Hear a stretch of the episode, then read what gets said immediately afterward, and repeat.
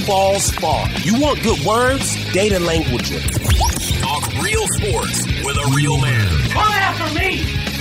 I'm a man! I'm 40! And now here's the be all end all know it all of high school, college, and pro sports. Aaron Skinny Count with the Skinny on Sports. We're talking about practice, man.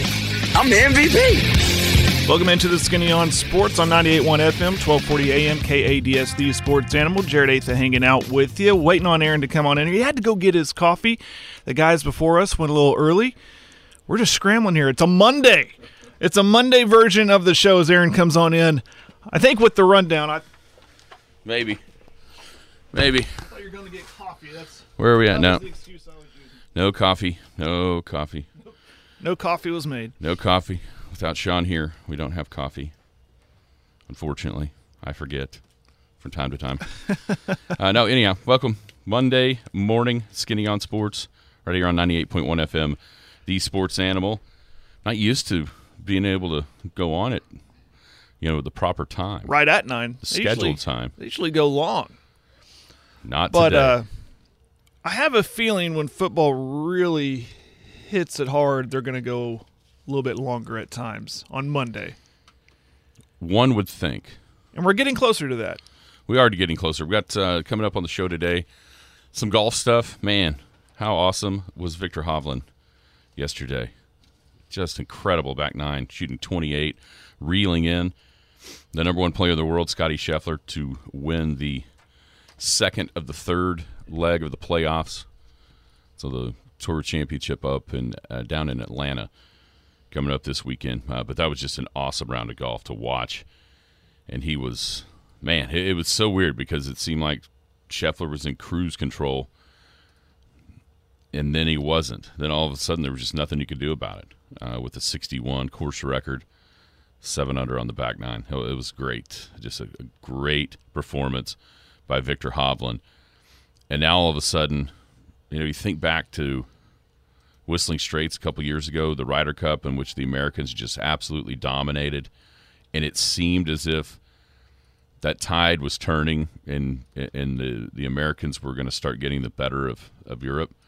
I'd say not so fast with uh, with the way that, that, that Viktor Hovland has come along and, and maybe some of the guys in the USA camp not at the level that they were a couple years ago. So I, I don't I don't know if that's really the case or not, but we'll get Ryder Cup picks what next week after the Tour Championship and so that's getting close uh, to figuring out what the what the twelve uh, person teams will look like for both sides. So we got that. Uh, the U.S. Amateur. I got news for you, Jared. When you do something only Tiger Woods has done in golf, that's pretty good. And that's what we saw this week. We'll tell you what that is. Uh, we got some scrimmage notes from Elk City and El Reno. Talk a little bit about that from Friday night. Also, game time for this Friday, week zero down in Altus, has changed due to the heat. So we'll tell you what that is. It's probably pretty smart. Yeah, I'll tell you. I mean, from what we saw, From from based on last Friday. Friday. Whew. It was uh, it was hot. Obviously, I've never so- done a broadcast without my shirt, but I was really thinking about it. I'm hoping that there will be little AC, little AC in the. Uh, maybe a little breeze. There's not even a breeze, barely a breeze Friday night. no, Barely. it was hot. Is that is that Hightower Stadium down there? Oh man, that, you know, I it, I'm pretty sure it is. I looked this up in preparation for the uh, graphics department and everything. I, I forgot what it was. I think it's Hightower. Yeah, Hightower Memorial Stadium There in Altus, go. Oklahoma. Good job. It's like a trivia question. Thought I remembered that. It's one of those WPA projects from back in the day. Yep. It, it it has that feeling, doesn't like when you Yeah, I love those by the way. You know what they are, those bridges and buildings and in this case stadiums. Yeah. 1941. That's cool. That is cool. It was built from using rock from the Creta Hills. Is this a Wikipedia entry that you're looking at? I just How do you how do you just know this? sometimes you just know No, stuff no, no. You don't know this. You're reading it. from the Altus Public Schools website. Oh, very good. That's cool. Yeah, so um, we'll have plenty of time to get down there and get some some Whataburger. right? We could probably leave right at five and be okay. Yeah, so uh, we'll I'm anxious, though. I'm anxious. tell you about uh, kind of what we thought about the scrimmage uh, for the Elks and some things uh, that were good, some things that were not so good, and look ahead to what's coming up on Friday night. 225 9698 is the phone or the text line. That is 225 9698. Give us a call, shoot us a text. We can talk about any of these things. Whatever else might be on your mind, feel free to chime right in at 225 9698. If you're going to be outside of the listening area one of these days and you want to stay in touch with the show, easy. Log on to kadsam.com. Download the Paragon app if you'd like to do that. It's free. It's got everything. Radio. It's got the Penny News. And it's got Big Elk and Paragon TV. I'll see what I can do, Will. Hmm. Anyhow, so uh, most of the time you can use the app. It'll be right there at your fingertips. And of course, like I mentioned, uh, for Friday night, if you can't make it down to Altus, you can you can uh, use the app to watch on Big Elk TV. And of course, Skinny on Sports podcast is available each and every day. If you miss a show entirely, you can go back and check it out. Or if you got to get out of the truck and you wanted to hear something we had to say and just didn't weren't able to do it, easy peasy. Just find it everywhere that other podcasts are, and uh, you can go back and listen that way. How are you, Jared? I'm good. How was your weekend? Hot. I'm not telling anything you don't know. How's yours? It was fine. We had people over, did a bunch of swimming on Saturday, then did a bunch of laying around yesterday. Yeah, I saw some pictures. Looked like you had fun. My nieces had never been there, Oh boy. so they got to hang out. Made some chicken and ribs.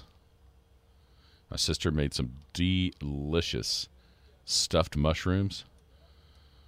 Stuffed it with like kind of with the uh, spinach and artichoke dip. That is good stuff. They were good. My mom made some potatoes, some homemade ice cream. It was just, uh, it was fun. We had a good time. The meat was good. Everything was good. Everything was really, really good. My wife made this fiesta dip that we came across when we went to Alva. Fiesta dip. Yep. Well, what is in that? I don't know. She made it, not me. Well, next time I see her, I'll ask her what she put in there. It is. Um, we discovered that it seems like up there it was you were dipping like Ruffles or Lay's, maybe tortilla chips. Yeah. we bought some Fritos. We thought, you know what, maybe Fritos, the corn chips, maybe that'll work for this. And it seemed to go off without a hit. I mean, just a, a total hit with the Fritos. That sounds good. So, and Sounds she always good. makes her black bean and corn dip, which is one that people like. So yeah, we had a good time. Homemade ice cream. That was the first of that I've had all summer long. well, that's good. Homemade ice cream's the best. Strawberry Just- banana. Yeah, what kind? Strawberry, banana. Yep. That's a good combo. Butterfinger is a normal choice. Yeah. but with allergies, No, of course. Wyatt's allergies, had to go with the strawberry banana. Cool. It was good. We did uh, on Saturday night. You know, I bought this pizza maker, grill combo thing. So we made homemade pizzas, made the dough and all that stuff. And that turned out really well. It smelled like a pizza restaurant in my backyard. The pizzeria in Canute. So once the sun went down and made pizza and watched the Dallas game because it was a late kickoff. Once the sun went down, it was actually not too bad. But the pizza, man, I I, I enjoyed that a lot. I was real worried. Like, am I doing this right? Is it going to stick on the pizza stone? And we made sure it didn't. And then after, because Katie had a friend over, so each one made their own pizza. And about the third one in, it's you can start to smell. It's like, oh, this is. It smells like smells like a pizza joint here. It's pretty fun. Good stuff too. It was fun. I'm now I'm gonna learn how to do like a calzone or something, you know, and do that in that pizza oven. But no, pretty uneventful weekend. Got the mow again and Uh, practice yesterday, that was brutal with the heat, but that's about it. And of course, the scrimmage on Friday night. Yeah, let's talk about that. So uh, Elk City went over to El Reno to be the only scrimmage. There's two weeks worth of scrimmaging, but the Elks will play a real game on Friday in week zero. By the way, let's get that out of the way. Um, the game down in Altus originally scheduled for seven o'clock on Friday night. That has been pushed back to eight o'clock.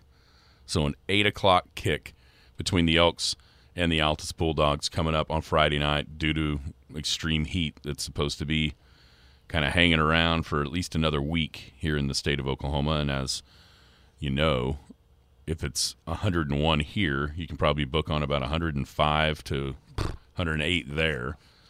it's weird, but And that's it's not, not, that far away. It's not taking into account the heat index. and then, of course, the heat index. Yeah. So uh, there'll be an 8 o'clock kick between the Elks and the Altus Bulldogs coming up on Friday night. So that has been changed. They have moved that back an hour uh, with hopes of, like you said, the sun starts going down a little closer to 8.30 now, and hopefully, you know, that'll cool things off as much as it can uh, because, like you say, it was brutal on Friday up in El Reno with the heat and humidity and the lack of wind. It was just, whew, it was like being in a sauna. Um, man, I thought that uh, El Reno came out. Again, I just looked it up. Altus Friday, Yeah, 106. yeah, that's that makes sense. I mean, it's going to be hot, and so trying to trying to get This this is listen. This is important to, for player safety. That's what it ultimately is. It's got to take care of these kids because that stuff is not. It is dangerous stuff. We kind of got witness of that Friday night, and you know, I, I'm okay with this. I'd rather stay out late Friday night and play under the Friday night lights and not under the the sun. So I'm I'm good with this. This is a good idea. uh, this Friday or last Friday, I guess, uh, up in El Reno. I thought El Reno was way, way more aggressive, especially in the early going. Um, so here, kind of the the schedule of events, the way they played out was each team ran ten plays, at least with the varsity. Each team ran ten plays of offense. Uh, then the JV guys and the ninth graders got out there. Then when they when the uh, varsity came back, they ran eight plays apiece. Then they had a JV and ninth grade period again, and then the last two, um, kind of sets was Elk City got the ball at the out at the uh, El Reno forty, and tried to make a drive in. Then El Reno got it, and then uh, they took a little break, and then the same thing happened again. Uh, for sure, in the first two periods, uh, and really the first three before that last set of drives, it just seemed like uh, El Reno was much more physical. They were much more into it. I thought the Elks were kind of flat, and I don't know if that's emotional or if that's just because there's new guys out there that haven't been in that situation yet, and so you know maybe the maybe the emotion of it wasn't as as different as it looked between the two teams because one was comfortable with what was happening, the other one was thinking and trying to figure out what you know where to be, what to do, and that kind of slows everything down. Um, but I did think the Elks, as it wore on, got more into it, got more comfortable. Uh, some guys just there, there was a bunch of guys that you haven't seen a ton of. You know names just because you know either spot duty or or in some some mop up situations a year ago. But now you're you're here you're going to hear these names from the very beginning, and I, I think there's just going to be there's flat out going to be some growing pains um, on both sides of the ball. I think uh, with what Elk City's got coming back or the lack thereof. The talent I think is there. Uh, this will be a team I, I believe that when you watch the uh, Altus game this Friday, and then you tune in or, or at, to watch the John Marshall game at the end of the season, the last regular season game, I think you'll kind of be looking around going, man, I can't believe that's the same team. Just as guys figure it out, the light bulb goes on for some different players at different positions. It just haven't been out there. Uh, but, you know, uh, it did get better as it went on. The Elks scored there on their last possession of the game and then got a stop on fourth and one. Alonzo Gino made a tackle in the backfield uh, to to hold Alta or hold El Reno, excuse me, from from a first down there on like fourth and one. So there were some good signs, uh, but I think overall, you just it's going to be it- it's going to take a little bit, and I think that's just going to be the story of this season. Is how much improvement can be made by the time the games really starts to count and by the time you, you get rolling into to what you hope is another playoff berth. And, and if you went into this, that's something you always have to tell yourself. I mean, here I am. I've been watching football forever, and it's easy to get excited about a scrimmage because it's the first time you're popping pads against an opponent and not your own team and, and all this. So, as a fan, if you're going into this thinking this is what we're going to expect all season long, it's not. We we didn't we barely saw any of the playbook on both sides.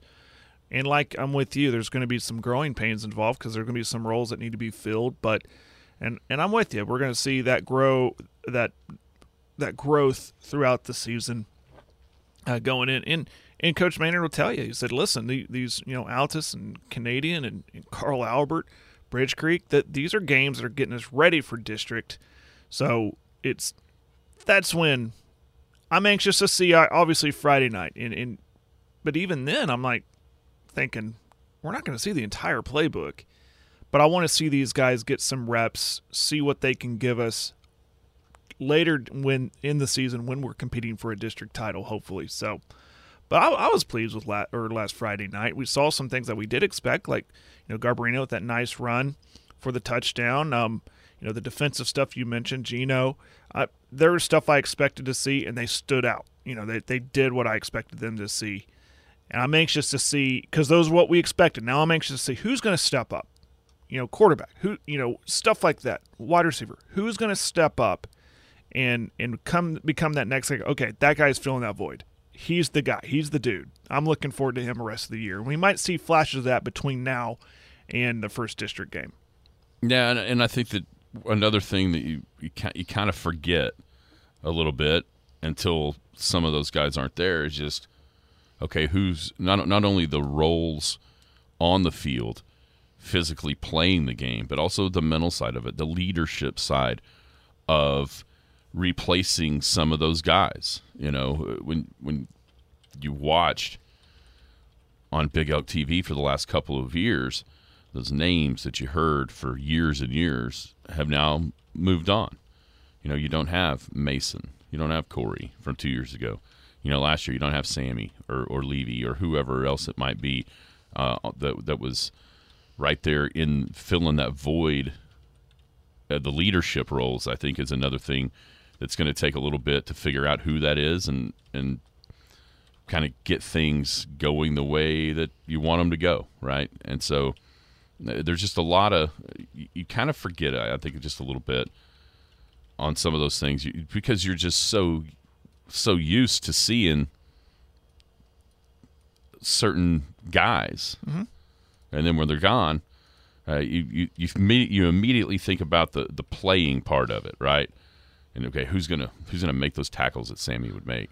Right. But you may forget about okay, what about him leading that that team? And and I, I thought you saw some guys attempting to do that. You know, you're gonna have to. It's just there's new guys and new places, and you know somebody. And, and I think Garbarino's probably the the one that you would come to mind first, especially on the defensive side with playing back in the you know at that safety spot, making sure everybody's lined up, making sure everybody kind of knows what's going on and on you know play in play out.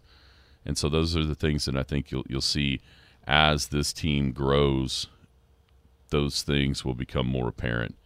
Um, and I, I even think you saw it a little bit in progress from the first defensive plays till that fourth down stop at the end I think you saw guys kind of get out there against other people. Oh, this is faster than I thought catch up, and then all of a sudden it was like, okay, I can do this.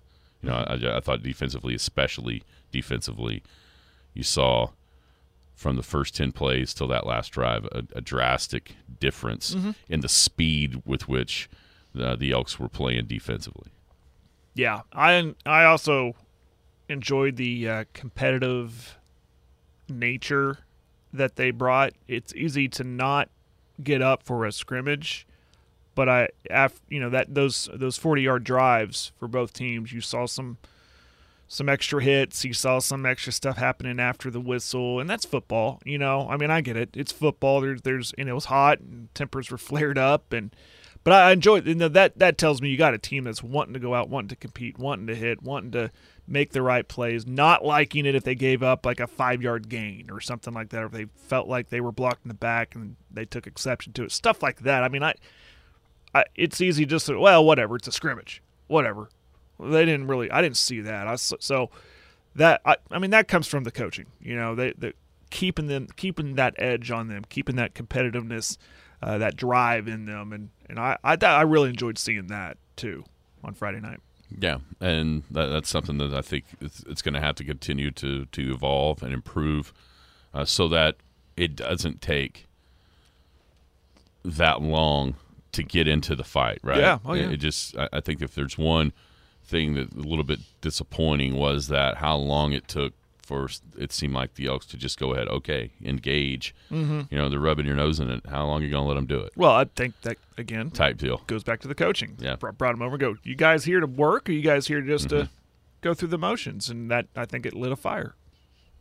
Yeah, I think Scott's right. Sometimes you just get have to get hit in the mouth for that Yeah. switch to come on. And I think you know with as hot as it was, there's there are no excuses. But I think that took probably longer than than what they would like to have seen uh, from a coaching perspective. Schedule wise, uh, we talked about this a bunch during during the scrimmage. I think the schedule is really beneficial, especially in the non-district. Right, the way it sets up. You know, you're going to have what I what, most people think is going to be a much improved Altus team. Coach Reed is back. He was the guy that was at the helm uh, when the Bulldogs were were competing for and winning a state title uh, back in the early part or the middle part of the 2010 2010s decade. Uh, so he's back. How fast can he turn them around to getting where they were? Uh, you, know, you have a hard time believing it would be this quick, but I think we're going to see definite improvement uh, from Altus. So that'll be a tough challenge going down there uh, in that in that stadium. Then you get Bridge Creek, and then all of a sudden, you know, Canadian and Carl Albert back to back. It's kind of I think it's going to be just a, a gradual have to step up, right? I mean, I think I think it the the way it would be exactly like that if these first two were switched. I think Altus is going to be a better team than Bridge Creek, quite honest. But you know, outside of that, though, you're still, you're just going to see kind of a you know, and then by the time by the time you play these first two, that third week when you go out to the Panhandle of Texas, it's going to get serious with the opponents and and the ability that those last two teams have leading into the off week, which then uh, you start district play with Clinton. kind of we mentioned it last year. I've lost count because uh, Carl Albert won the title last year. You know the total amount of titles between Canadian, Carl Albert, of course Clinton. Uh, it's through the roof, and that that means the competitiveness is going to be awesome. You want that. I mean, you want it to make you a better team. I think it, it reflected last year, and even the year before. So this is the games you want. Most people look at non-district play and go, "Well, these should be cakewalks." It's they're non-district, but I love that. I love the scheduling. I really, really do. Uh, it's it's it comes from, and, and I love the mix. You know, the styles that we're going to Right. go up against. You know, Altus is I assume back to what back to that kind of what we that, do. that running stuff, and then we know Canadian they're going to whip it all around around the field, Texas Tech style.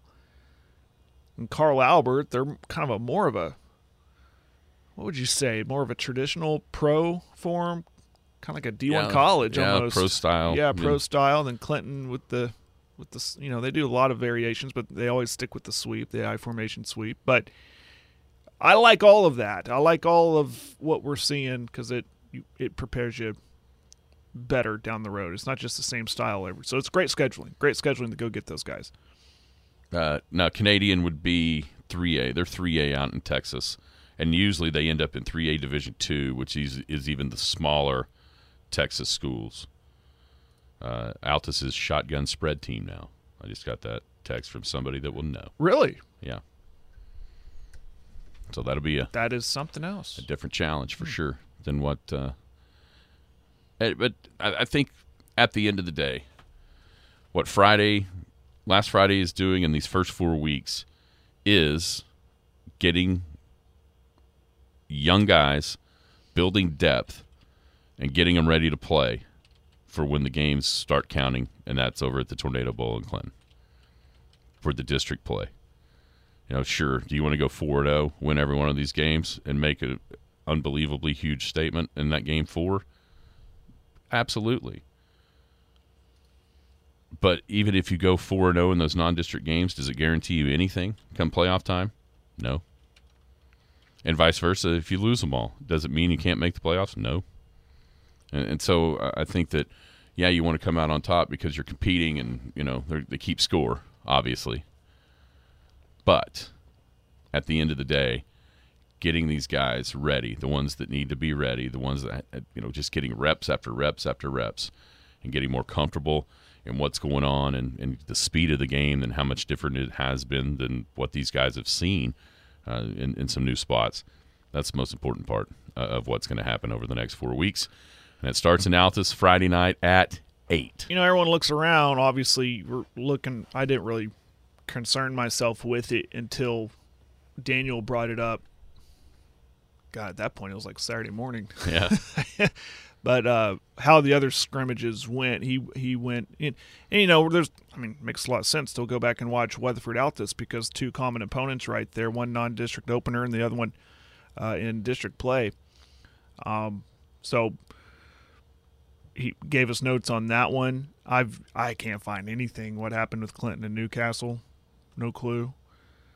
I'm sure people would be asking us, and there's my answer. I don't know, but we'll see. We'll see. But I didn't know about the Altus uh, changing up their offense. Shotgun, throw it around. Yeah, I'll okay. start watching some of that. Kind of disappointed me. I I'll start want, watching some of that today. Actually, with access to some of the scrimmage notes, and yeah, we'll have a lot. We have all week, but we'll have a better idea of exactly what's kind of what it looked hey, like. But the problem is, sure, you're watching a scrimmage, but is that what you're going to get in right. Friday night or in week whatever when we yeah. play Clinton and Weatherford? You know, I mean, it isn't totally different. Yeah, you're never really going to know until no. the bullets start flying for real. Yeah. We'll be back, Skinny on Sports, right here on the Sports Animal. It's almost here. In motion is Patton. It's going to be that trap play to Garbarino up the middle. That's the 30, 35 40, 45 50, 45 40, 35 30, 25 20, 15 10 5. Touchdown, Big Elks! Cooper Garbarino, 77 yards. We're closing in on the start of Big Elk football, which means Big Elk TV will be on the air before you know it. Wynn and Garza are the running backs. Jones under center. Austin, snap, turn, hand off to Wynn. Jaden Piles toward. It's a touchdown for the Big Elks. You'll be able to watch and see if Coach Maynard's brown and white clad Elks can continue their winning ways. Snap back, play action, lobs it toward the end zone. He's got a man. It's a touchdown for the Big Elks.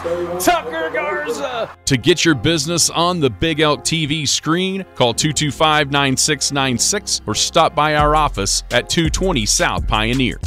Are you crying? Are you crying? Skinny on Sports. There's no crying in baseball. Welcome back, Skinny on Sports, 98.1 FM, the sports animal, hanging out on a Monday morning. Hey, don't forget, Western Oklahoma Realty College Pick'em.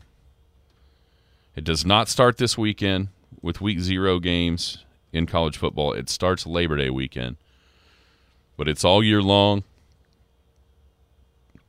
from opening weekend through conference championship, mm, excuse me, weekend. And we got an awesome prize pack. Winner will receive $400. Second place will get 200, third place will get 100, and then whoever manages to pick every game and have the worst record will also get $100 because it's just as hard to get them all right as it is to get them all wrong and you can try it. Maybe maybe that's what maybe somebody's goal will be to try to get them all wrong from the very it beginning. Won't work. You'll still get. You'll figure right. out just exactly how hard it is to either get them all wrong or get them all right.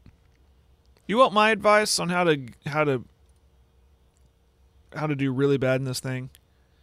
Pick as early as you can and just shoot from the hip. Don't even do any homework on it. If one looks like a surefire pick, pick it, because then it'll be wrong.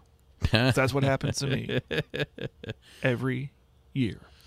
I wonder if someone will try to uh, just try to miss them on purpose.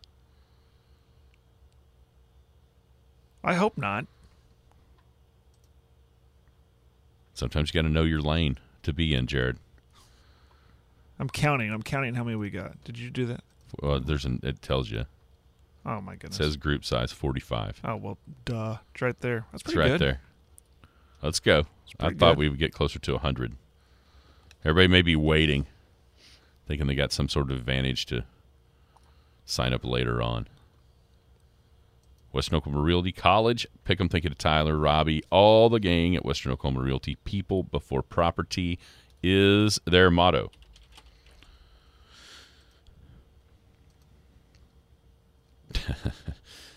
uh, let's see, Jared. What uh, what what caught your eye over the weekend? Anything? We mentioned Hovland. We Hovland was awesome. My phone was blowing up as that was taking place. that was one of the best rounds you'll ever see. I mean, just lit the the back nine especially on fire. He had 12 threes on his scorecard. It's hard for that number to get very high. You know, that final number you write down at the end. If you've got 12 threes, Right. I think he made a three, he, he eight of them on the back nine. The only four he had was a birdie on a par five instead of an eagle. Outside of that, he made a three on every other hole. It's incredible. Now, you know, he's doing this, but I, man, I mean, I want to see it translate into a major. He's been close. He's been really close. He's been, you know, we've we've ripped him about his his chipping. That's and- gotten and way better. It's gotten better. He's dropping them in there better. So I'm um I want to see it translate into that. We'll see. Anyone else outside of Hovland stand out to you? You know, he, Didn't I see Ricky was doing some things? he was up. He ended up like middle of the pack, maybe. Um, I, I Scheffler is just such. It is just crazy how well that dude hits it, and how poorly at times he could putt. I actually thought he putted way better than he has been, but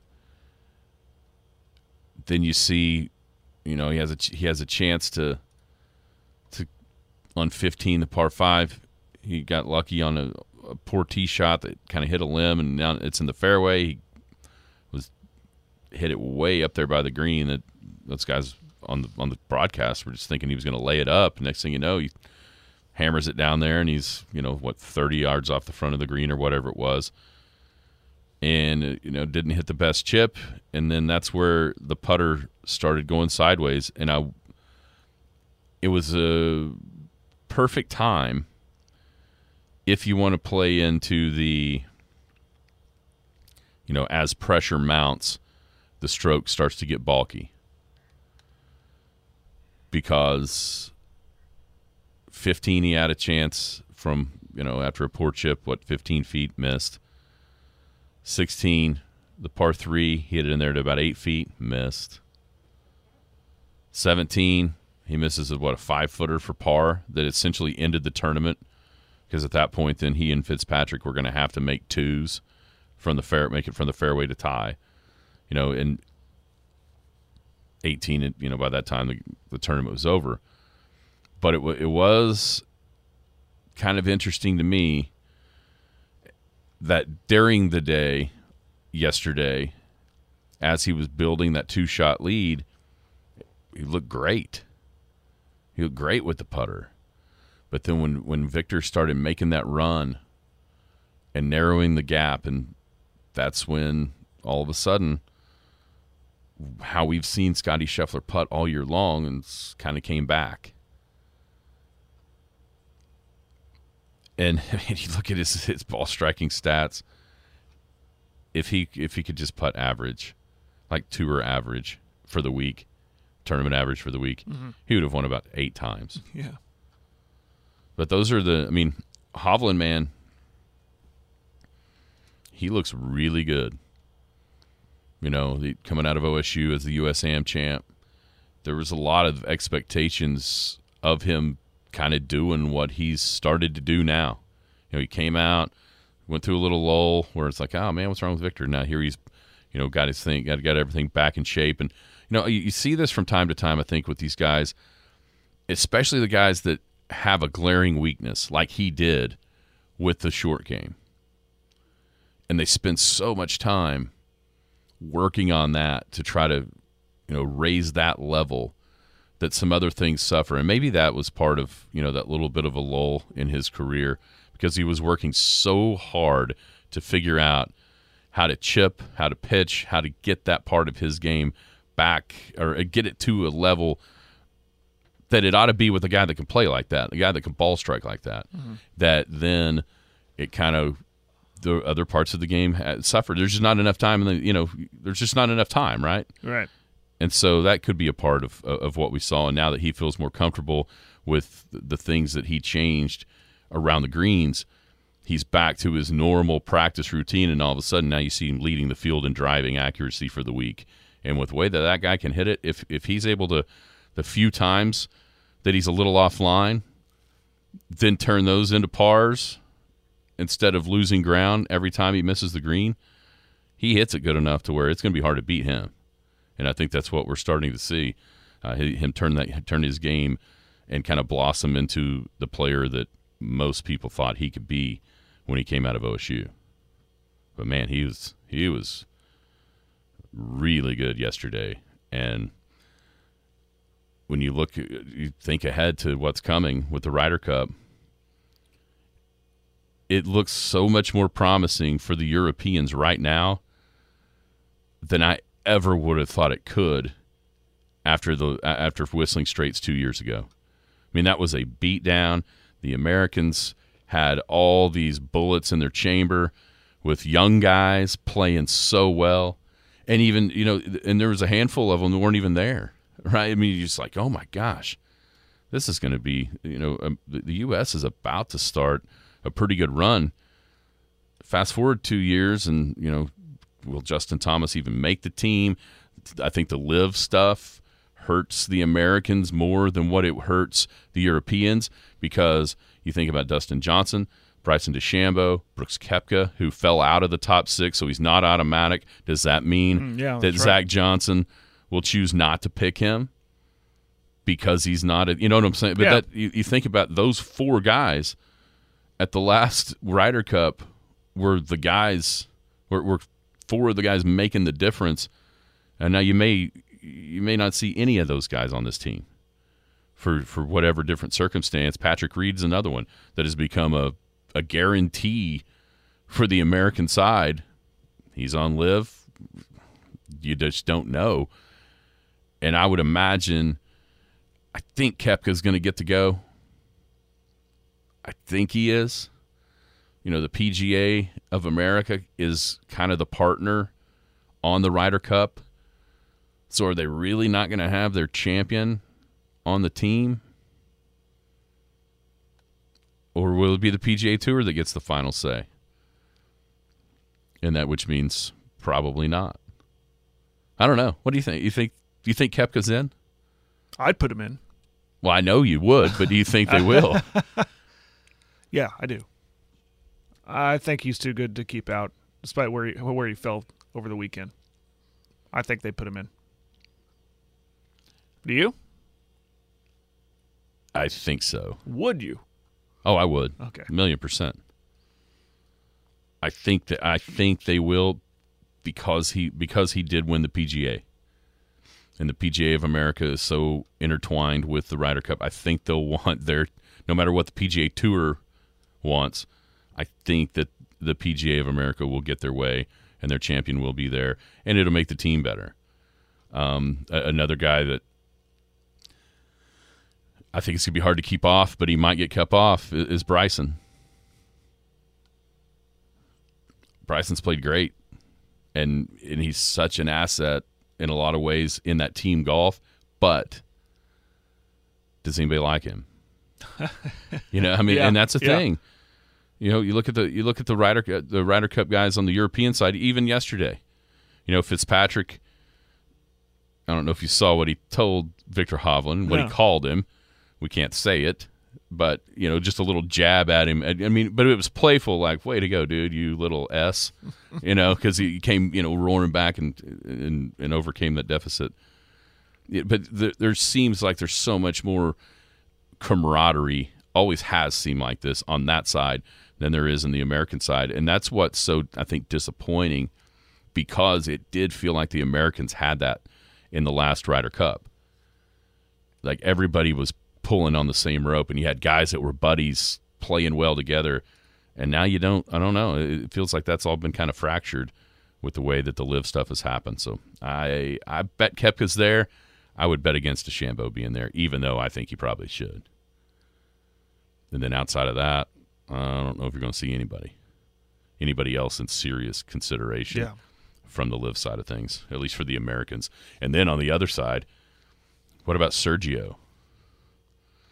Sergio's been causing a bit of a stink I about missed, how he should be there and he's not. Uh, you know, he hadn't played very I well. Oh yeah, oh yeah.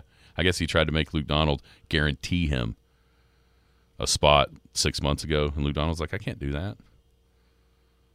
Who knows what's going to happen between now and then? And Sergio, as in true Sergio fashion, is being a giant baby about it. I don't know. wow. Maybe I that, missed that. Maybe, didn't maybe Sergio can take down the Europeans easier than the American team Yeah, can. yeah. If I'm an American, I want him on the team, right? I do. Uh, on, yeah, exactly. Very beatable. but he's one of those guys. Doesn't matter how bad he's playing. There's a and Ian Poulter's another one. Even though Poulter played great this weekend, it's like it doesn't seem to matter how bad they are. All for two straight years, they can be awful. And once the Ryder Cup, you put a tee in the ground, it's like Poulter's eyes bug out even further than normal, and he just becomes this putting machine that takes down the entire team. It's crazy. and Sergio's been that way too. He's been really, really, really good. Um, in those Ryder Cup situations, is is Sergio the biggest crybaby in golf for 15 years? Yes. I don't think anybody even rivals. Even, nobody's even close. All right, let's take a break. Trying to think of anyone, no one to that level. We've we've had some crybabies. Colin Montgomerie, but he he was like the 15 years prior. Fat Pat. He doesn't cry. He just cheats. He's just a big giant cheater. I was giving you an opportunity to rip him. I know you Yeah. can't stand Oh. the guy. We'll be back. It's almost here. In motion is Patton. It's going to be that trap play to Garbarino up the middle. That's a 30, 35 40, 45 50, 45 40, 35 30, 25 20, 15 10 5. Touchdown! Big Elks! Cooper Garbarino, 77 yards. We're closing in on the start of Big Elk football, which means Big Elk TV will be on the air before you know it. Wynn and Garza are the running backs. Jones under center. Austin, snap, turn, hand off to Wynn. Jaden piles toward. It's a touchdown for the Big Elks. You'll be able to watch and see if Coach Maynard's brown and white clad Elks can continue their winning ways. Snap back, play action, lobs it toward the end zone. He's got a man. It's a touchdown for the Big Elks. Tucker Garza. To get your business on the Big Elk TV screen, call 225 9696 or stop by our office at 220 South Pioneer. The Skinny on Sports. Here we go. Welcome back. Skinny on Sports 98.1 FM, the sports animal. Don't forget uh, the breaking news of the day is Friday night's football game between Elk City and Altus will be moved back an hour. The start time is moved back an hour because of the extreme heat that has been predicted all week here in the state of Oklahoma. So that will be an 8 o'clock kick, 8 p.m. kick for the Big Elks and the Altus Bulldogs coming up on Friday night. does Altus have turf? They, I don't think they did yes. when we were there last. Yes, I believe they do. Did they go back? Did they go to turf? Yes. Well, that's another big reason why to change it. Looking at these, looking at these um, pictures of their stadium and stuff. Yeah, pictures of Hightower Stadium. Well, now I'm. I believe they do. Mhm. Here's one. Just don't know how. No, that's grass there. This looks like turf. Oh, We- but that's Bulldogs. Uh, it's in Springdale, different different stadium. Oh, It looked. This, where was the Weatherford picture- Alta scrimmage at? I think it was at Weatherford Oh, okay, because I think it was in Altus last year. got you. It Thought looks like that- grass. It definitely looks like grass. I went to like Google Maps. You know, you could do the Mm-hmm. satellite aerial, and it was it was grass, but that doesn't mean that they don't have turf now. Yeah, but it's just hard to tell how long ago these were, but yeah, there's definitely grass in some of these in the yeah. pictures I'm looking well, it's actually kind of a relief because that turf Makes it less hot. Pretty think. dang hot. Well, what Daniel say? He shot the turf Friday night. Is what 125. Yeah, I, I believe it. I believe it. Wyatt said it was hot. Oh, I bet he. He said, "Man, it was hotter than like baseball." Like, well, you got a whole bunch of more stuff on Yeah, you got baseball. pads and a helmet. Yeah. Well, I'm glad they're doing this again. Very glad. Yeah, so eight o'clock. That means what? Seven fifteen, maybe for the pregame. Yeah. Seven fifteen pregame ahead of that eight o'clock kick for the Elks. And we'll call ahead if they do not have AC. I very well could buy a little portable AC unit. I mean, last Friday, or I can go topless if no one's offended. We were there la- last time. We were there. They had AC. They had AC. I can't remember. I remember ha- getting in trouble getting on air. But that was what four or five years ago. That wasn't their fault, but I, I can't remember. And They did have a bathroom there in the in the press box. It has a whole bunch of rooms. Yeah. in that press box. yeah, it was a nice little press box. whole bunch. So anyhow, that'll be eight o'clock. Eight o'clock kick for the Elks and Altus. Okay, here's uh, I mentioned when you do something that only Tiger Woods has done. Yeah, well, yeah. What is that? Do you know what it is? No. So Nick Dunlap won the U.S. Amateur at Cherry Hills yesterday. He beat Neal Shipley four and three. Uh, Dunlap plays at Alabama, 19 years old. He joins Tiger Woods as the only players ever to win the Junior Amateur and the U.S. Amateur. So he won the U.S. Junior, and now he's won the U.S. Am. It's pretty good. Only he and Tiger. You know the difference between he and Tiger? Besides their bank account, I don't know. What? Tiger won three straight U.S. juniors and then followed up with three straight U.S. amateurs. This guy just won one of each. Yeah. But still, when you're the only guy other than Tiger Woods to do something in the game of golf, that's pretty incredible. And you know what? He started out, he was like five over through seven holes in his first round of stroke play. To even get to the match play bracket, he turned that thing around that quick and then uh, beat Gordon Sargent in the first round, which could have been Gordon Sargent's number one amateur in the world. That could have easily been the final. You know, a lot of people were fired up about that match, and there he went, carried himself all the way through. So uh, Nick Dunlap is U.S. amateur, champ. He and Tiger only ones to do that. Okay, here I'm. I've been thinking about how to set this game up that me that you and I are going to play. Game. yeah, we're going to play a game with picking conference championship winners in college football. in college football. Mm-hmm. Okay. and I'm trying to kind of let's talk it through here on the the template of it. So I want to I want us to have I, I can't decide if we need to have a hundred bucks total or just a hundred bucks per conference. I'm really kind of leaning toward a hundred bucks total for the five Power Five conferences. But it doesn't mean you have to spend your twenty bucks each. So it's based each on conference. confidence, is what you're saying. Well, it's going to be based on the odds.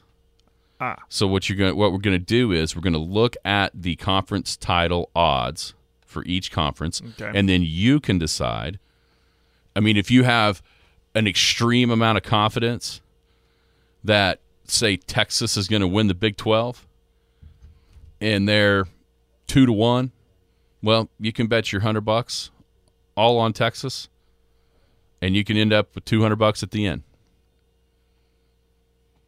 I got you. If you're not as confident about that, and say you want to move it around, but take you like somebody kind of out of the pack and somebody in, in one of these conferences that have better odds. Say you're not totally sure, but eh, it's worth ten bucks on somebody that's eight to one or what have you. Right. Then maybe you can fire some money there. And so I, I that's I think that's how I want to do it. That the only thing that concerns me is if you like one team and you just bet all your hundred, well then you're not going to talk about the rest of the conferences. I got you. you know what I'm saying? Yeah. But I, I liked. I'd rather us have the freedom to do such a thing, and then we can, you know, you could discuss the rest. I'm a horrible gambler, but I can. I think I can follow along here. Are we doing this now, or are we just? We're not gonna do it right I now. Need to, We're gonna I have need to time. I, think about don't even this. know what the odds are. I haven't seen them. all the the power fives. Power fives. Gotcha. So we'll do ACC, Big Ten, Big Twelve, Pac twelve, and the SEC. That's what we'll do. Gotcha. and you'll have hundred dollars to divvy up however you want to, and everybody out there can play as well. You know, for instance, if you look up and you see Northwestern two and ten last year, brand new coach, man, I feel good about them at forty to one. You can you can divvy out some of your money that way. We'll use uh, we'll use an agreed upon site. That way, we both have the same. You know, we're looking at the same odds. Same odds. Yeah. Yeah, because we want to do that. We want to look at the same odds, and then we'll just we'll write it down, and then at the end, we'll see how much of that. See what you what you did with that hundred, and that'll be who wins. Okay. Anything else from the weekend? Uh, NFL, another week worth of Ah, preseason games. not really. Um, watch Dallas. They, you know, I mean, they're not playing Dak. They're not playing any of the stars for a second week in a row.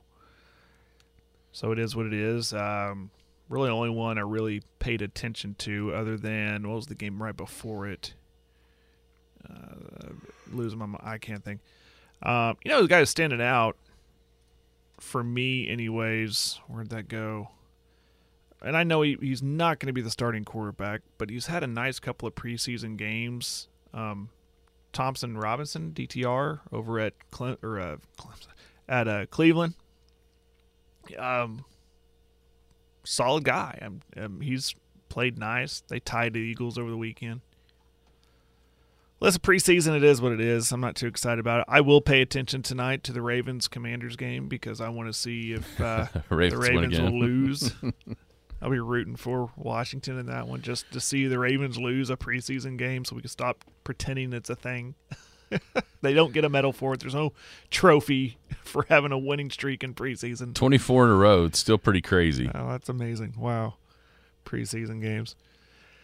Um nah, I mean preseason doesn't excite I mean it get it, it's a it's a very it's an appetizer that hardly hardly fills you up before the main course. You know, it seems it's, it is what it is. it seems like this year more than any other year I can think of. So like these teams are using those joint practices as their real work mm-hmm. for their real guys. Which almost makes the preseason games themselves even more of a it's it's not a tune up for the better players, it's an audition for the bottom of the roster. You know? Yeah, which yeah. makes it even that much more or that much less entertaining in my mind because you're not you're not seeing what you think you might see in the regular season uh, even as much as you did before so I don't know if how much of a trend that is if that's just a this year thing but I, I have a feeling that may become a little bit more of a trend where it's a it's a little bit more controlled in those practices than it is in a full out Yeah. preseason game uh, I think that el- it doesn't eliminate, but it lessens the risk of injury a little bit more. And, and uh, at the end of the day, that's the goal of all of this, right? Is to get as much work done ahead of the 10th of September with as little trouble, injury trouble as possible. Right. Right. I the my favorite thing the last few years, and for a lot of years for some, a preseason is Hard Knocks. Um, I've enjoyed the. I've watched both episodes so far, and that intrigues me. He's like, oh, the Jets are on. Well, I might watch them a little bit because I've been watching Hard Knocks. But I don't get excited when I see football on the screen. It's a preseason game. I'll watch it, but I'm, I'm like, I'm not. Whatever. Well, it you is know, what you- it is. I mean, when when like Cowboys, I'm like, all right, Cowboys are on. It's nine o'clock. I got nothing else to do. I'll watch this.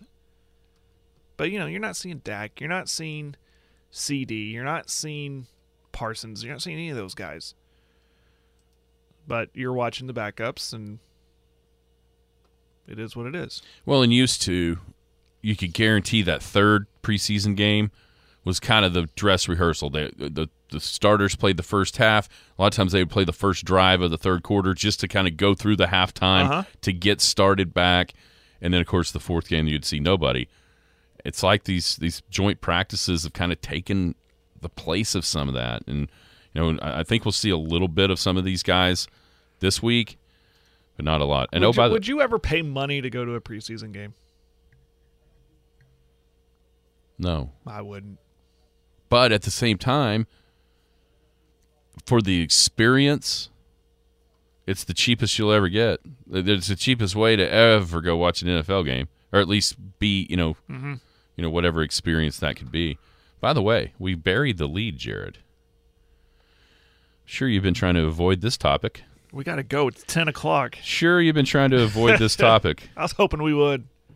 Yeah. what Ra- happened what happened in arlington They're struggling. Rangers struggling. Swept by the Brewers. Lost four in a row now. my brew crew swept your rangers Hopefully, I mean, it's not that it's a bad time of the year to start struggling, but hopefully they get over this quick. four and six in their last ten And Good that's right. news? I did sit down Saturday afternoon. Sit Yeah, you down. sent me a I text. says, "Hey, this is on," and and uh, and then um, right off the bat, quite literally, lead off homer or second. It was a second bat. No, no, it was a third batter. There was he with two strikes on him. Was that against Scher- Scherzer or Scherzer was yesterday? Was yesterday. It was against not Heaney. He started Friday. Anyways, but then my wife was like, "Hey, you want to go to a movie?" Like, yeah, let's go. so we took the kids to a movie. Saw Ninja Turtles. Much more enjoyable than that Ranger game. We'll see Don't- what happens. We'll- Don't look now, but here come the Mariners. It's it's been kind of the Astros, Mariner- right? Mariners are, are Mariners swept Houston, Mariners are hot. Yeah. one six straight, seven and and, there's three. a series coming Last up with the Rangers too, with the Mariners and Houston. I mean, the AL West is wide open right now, wide open. It's gonna be fun. Next next month and a half is gonna be a blast. it's the playoff percentages from one week to the next for Texas have gone down significantly. It's crazy how much it's dropped, Yep. even though they still have a three game lead in the loss column. We'll if they can figure it out. It's more or less the bats problem than the.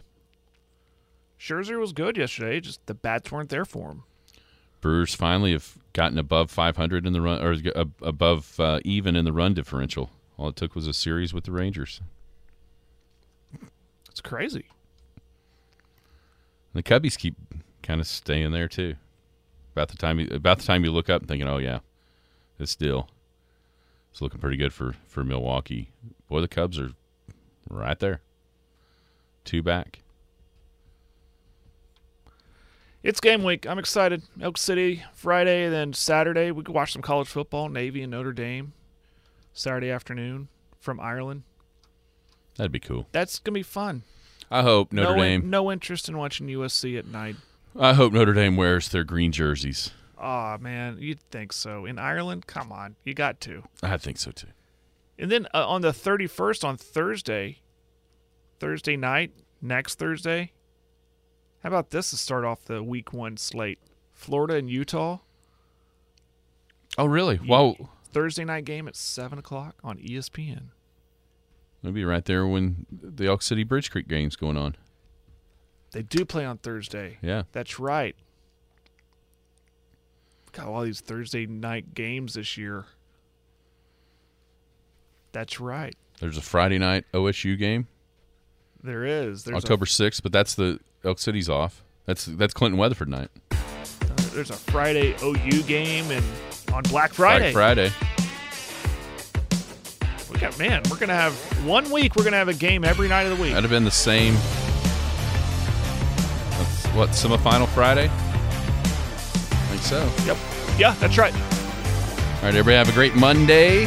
We'll be back tomorrow right here on the Skinny on Sports. You've been listening to the Skinny on Sports podcast with Aaron Cow. Be sure to hit that subscribe button to get alerts of when the latest podcast is available. Thanks for listening.